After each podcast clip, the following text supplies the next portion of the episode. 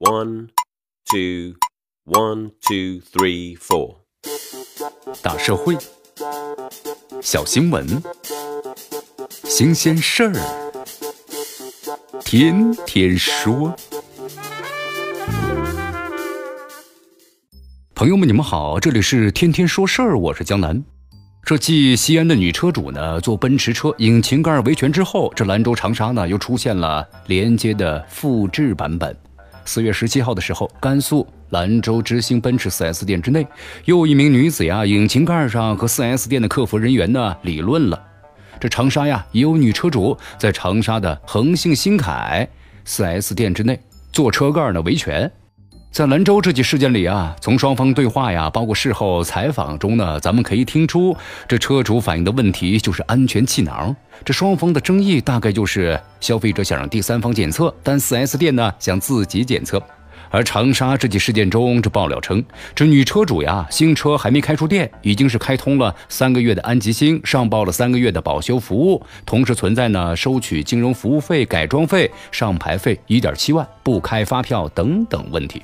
这西安的奔驰事件呢还没熄火，这兰州、长沙等地啊，你看看又冒出了新的女车主呢维权的事件。这种新闻大变车的现象。罕见吗？不罕见，典型的如景区宰客，另类讨薪啊！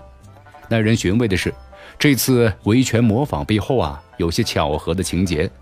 这资料显示，这兰州之星奔驰 4S 店和西安的利之星奔驰 4S 店呢，法人代表同一个人，这就更加反映了问题的密集性啊，而不是稀疏的偶然。同时，也恰恰说明了类似的维权似乎也是一个普遍的坎儿啊。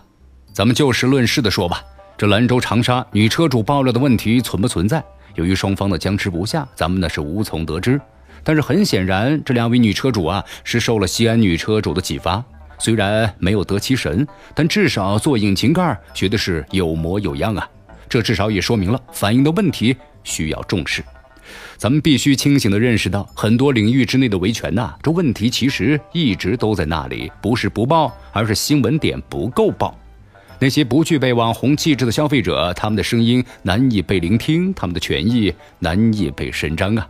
因此，咱们不用怀疑，也不必期待兰州长沙女车主的维权事件会比西安这一起呢有更大的传播度和影响力。毕竟，注意力的资源呢不仅有限，还会疲劳的。事实上呢，如果不是西安女车主口齿伶俐、条理清晰，用超乎常人的魅力征服了受众，获得了关注。恐怕这西安奔驰女车主哭诉维权事件的票房也会扑街呀，而不是在舆论市场大卖。西安奔驰事件引发舆论巨大反响之后，四月十七号上午的时候，中消协呢曾经举办了推动解决汽车消费维权座谈会，难呢是不是？会上提出了四点意见：汽车产品合格交付是经营者的应尽业务；PDI。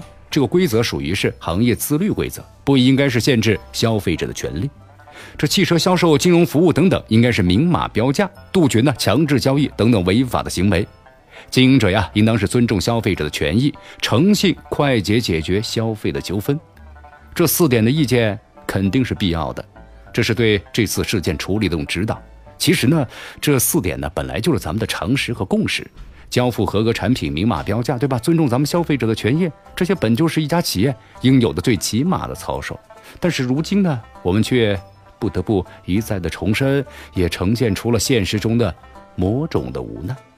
所以，就西安的奔驰事件呢，咱们呢举一反三，是不是将其上升到全行业的一次呢自我检视？